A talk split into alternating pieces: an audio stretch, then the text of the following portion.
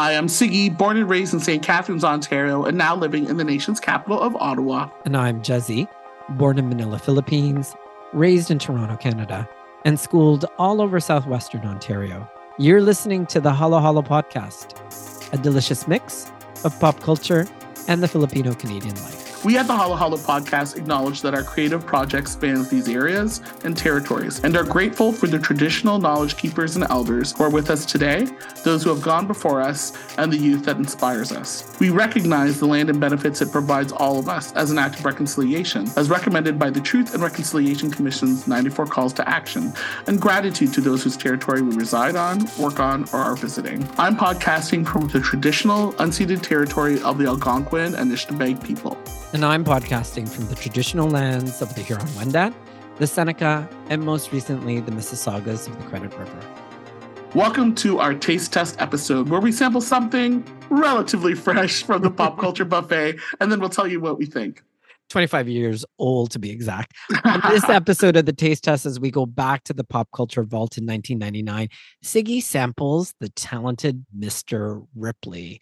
So before we get into the taste test, tell our listeners what that movie's all about. So, in the late 1950s, New York City, a young underachiever named Tom Ripley is sent to Italy to retrieve Dickie Greenleaf, a rich and mm. spoiled millionaire playboy. But when the mm. errand fails, Mr. Tom Ripley takes extreme measures. Now, this movie stars Matt Damon as Tom Ripley and has Jude Law as Dickie Mhm. Greenleaf, and they are joined by Gwyneth Paltrow, Philip Baker Mhm. Hall, Philip Seymour Hoffman, Jack Davenport, and Cate Blanchett. Such a great cast. So Such a great cast. Tell our listeners what it tasted like. This is during a time where I was into Matt Damon. I was a big fan. I wanted to emulate his style. Mhm. And sidebar, do you remember I had blonde hair and Yes, like I do. that part? remember the movie the movie Exactly Rounders? like and when that, it came yeah. out, I'm like, oh, this is yeah, that was my hair. I'll find a picture. It reminded But me more of Good Will Hunting, but yeah. Good Will Hunting yeah, ish, yeah. and then Rounders. Then he went Yeah. to Ripley. So anyway, since I am in the vault, I have to pair this with two drinks of its time. Now, Mhm. if I would view it now in 2024, I would pair this movie with a gin and sin, which Mm. is a lovely cocktail. yes. And if you're not too heavy into the flavor, the sin is the sweet and the tart. So you have like a gin, but you have lemon juice, yes. orange juice, grenadine, lemon juice, and like some ice. Now, the Mm-mm-mm. sour and lemon twists are like the underlying motives of Tom Ripley, brought about to the orange and grenadine foiling and taking over the idyllic orange and sunny lifestyle of Dickie Greenleaf. Greenleaf. Yes, yes, yes, yes. The other ways, if it was 1999, I would pair this with a rye and tonic. Now, folks, me back then, 25 years ago, silly me, I was trying to capture that style and drink like an old man, as someone had told me. What I thought was refined. Now, rye and tonic, for formal people, that's called a whiskey highball. Yes, it is. Now, I used to work in a field where I had a superintendent, and the superintendent I worked for, his name is Mr. Vincent. I won't give him his first name, but he had this machismo. He was in his late 60s, cigarette in his mouth, a gruff voice. And I remember him saying, Sigi, when you go out, what do you have for drink? he goes, I highly recommend, with a little bit of a hoarse voice, a rye and tonic. That vibe is sort of like a Yes, strapping, yes. like Dickie Greenleaf in his late 60s, cigarette in mouth. He just recommended it. And I, it's a whiskey highball. It's quite a tasty treat because, in the sense of what do you pair rye with, you can put it with tonic. It's almost a comparable to a scotch and soda or gin and tonic. And I remember ordering it during the 1999 and being made fun of by our friends saying, What are you, 60? And I'm like, Well, yeah, technically I am. But it fits that 1950s flavor yes, of like a it does. cocktail. It does. I just had to pair with that. But like the gin and sin right the now. gin and sin and the rye and tonic. I really Yeah. like the rye and tonic because it's brooding and thoughtful. That's exactly and I would have to say, I would think the same thing about the talented Mr. Ripley as well. Absolutely. Was it worth the actual calories? Now, this movie was directed by Anthony Minghella, famous for the English patient. That's right. Yes. And when you hear about Anthony Minghella, you know the Brits are saying Anthony Minghella, right? this is high It's cinema not back in the day. it's Minghella. Minghella, uh, like Anthony. Yes. Yes. I forgot how much I consumed this style and the acting which left me filled. Like I do even remember when I went to this matinee by myself in 1999, reading the Patricia Highsmith novel. I Mm. wanted to devour it. It was a style. It was it had like some of the hottest stars in 1999 It totally in did. this idyllic movie, right? And like with a high premium director like Anthony Minghella, like off the English patient, several years off. I'm going to do this adaptation from Patricia Highsmith model. I was in it to win it. So Right. yes, Right, right, right. yes. So, what does it remind you of in the pop culture buffet? And I have No. to say, to me, there's something today that it totally feels like it's a ripoff of the talented Mr. Ripley. But I'm curious to know what does No, no, I you? wanted, I wanted to talk about. It- to me, honestly, the yellows of Italy. It felt like like cinematography and lenses were used from the English patient, right? Right, right. 1950 sophisticated film that is a psychological thriller with a sinister character at the center. Now, back then, didn't think much of it, right? Right, and then right. when I did my rewatch, I was like, holy smokes, is this dark and sinister? It is. This is like a predecessor for a show like the show You. yes. It serves well as premium television that should be airing on Sundance Channel. And lo and behold, as you'll see with the recommendations, this is evolving. So this plot line of someone being devious and taking over someone's life is a plot line we've seen in many psychological thrillers, whether it's single white female or obsessed or Yes, where yes, someone yes. is just taking over. Or let's be honest, there's a lot of people that watch true crime and stuff where you have people just taking over these spaces Right, right. and take over people's lives.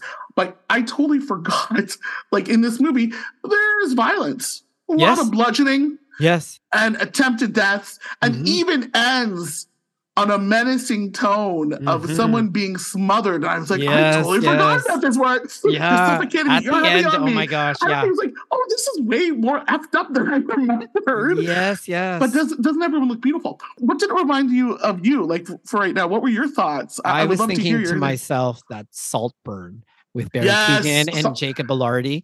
Yes, oh that's my right. gosh. I I, just thought to same. myself when I saw Yeah. that, I thought that reminded me of the talented Mr. Ripley. And I thought to myself, except times 10. Times 10. There still was a peen in the talented Mr. Ripley, and there was Yes, definitely a was. peen with Yes. Barry Keoghan. And I think that's why Jude Law became very, very likable by the gays. But yes, I mean, hey, true. And women, everybody, or Well- everyone at the table, everyone at the table was interested in them. That's right. And I just watched Saltburn the other day, and I'm like, Yeah. oh, this is again the predecessor of taking over that life and being part of that lifestyle Right. and getting that privilege and emulating. And you know what? Talented Mr. Ripley, Tom Ripley was just this unknown underachiever, which is exactly like the Barry Keoghan character, just like he wanted to identify Oliver, right? Totally.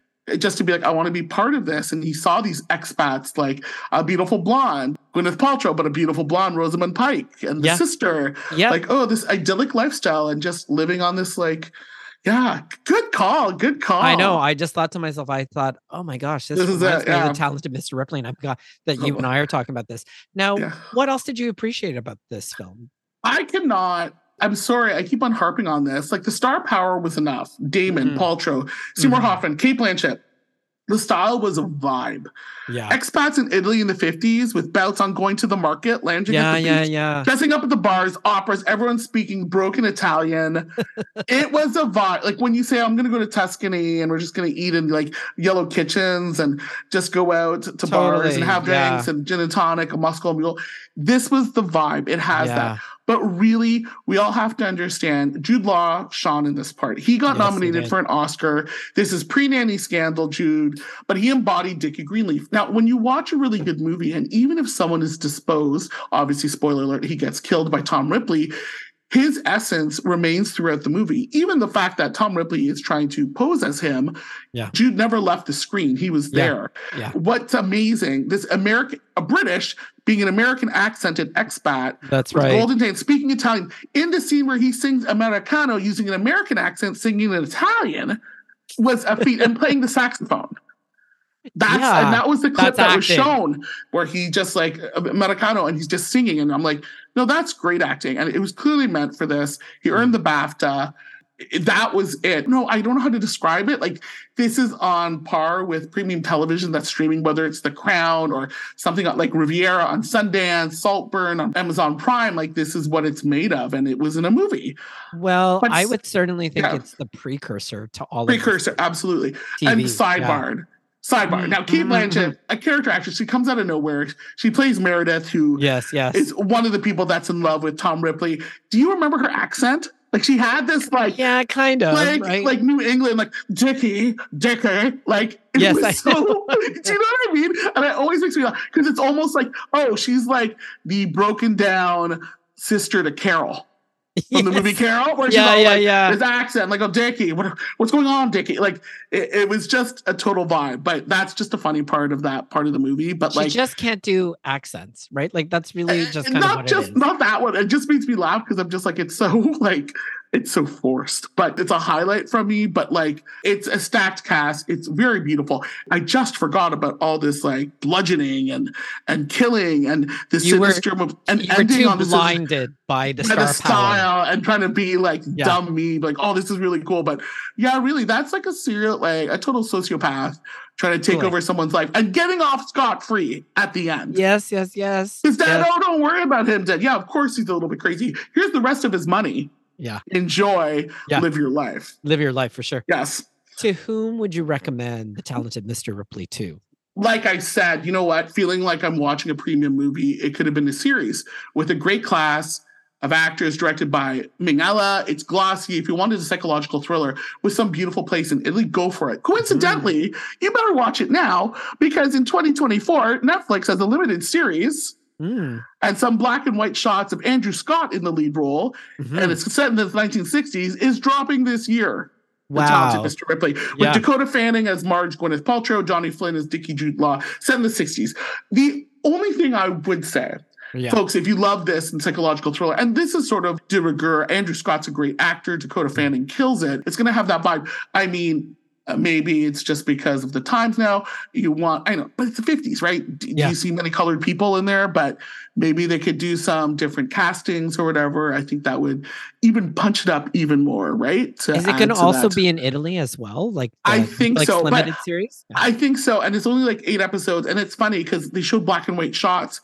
And it, it's very similar to the Highsmith like cover where it's black and white and he just it looks devious and stuff. So I wonder what the take is gonna be.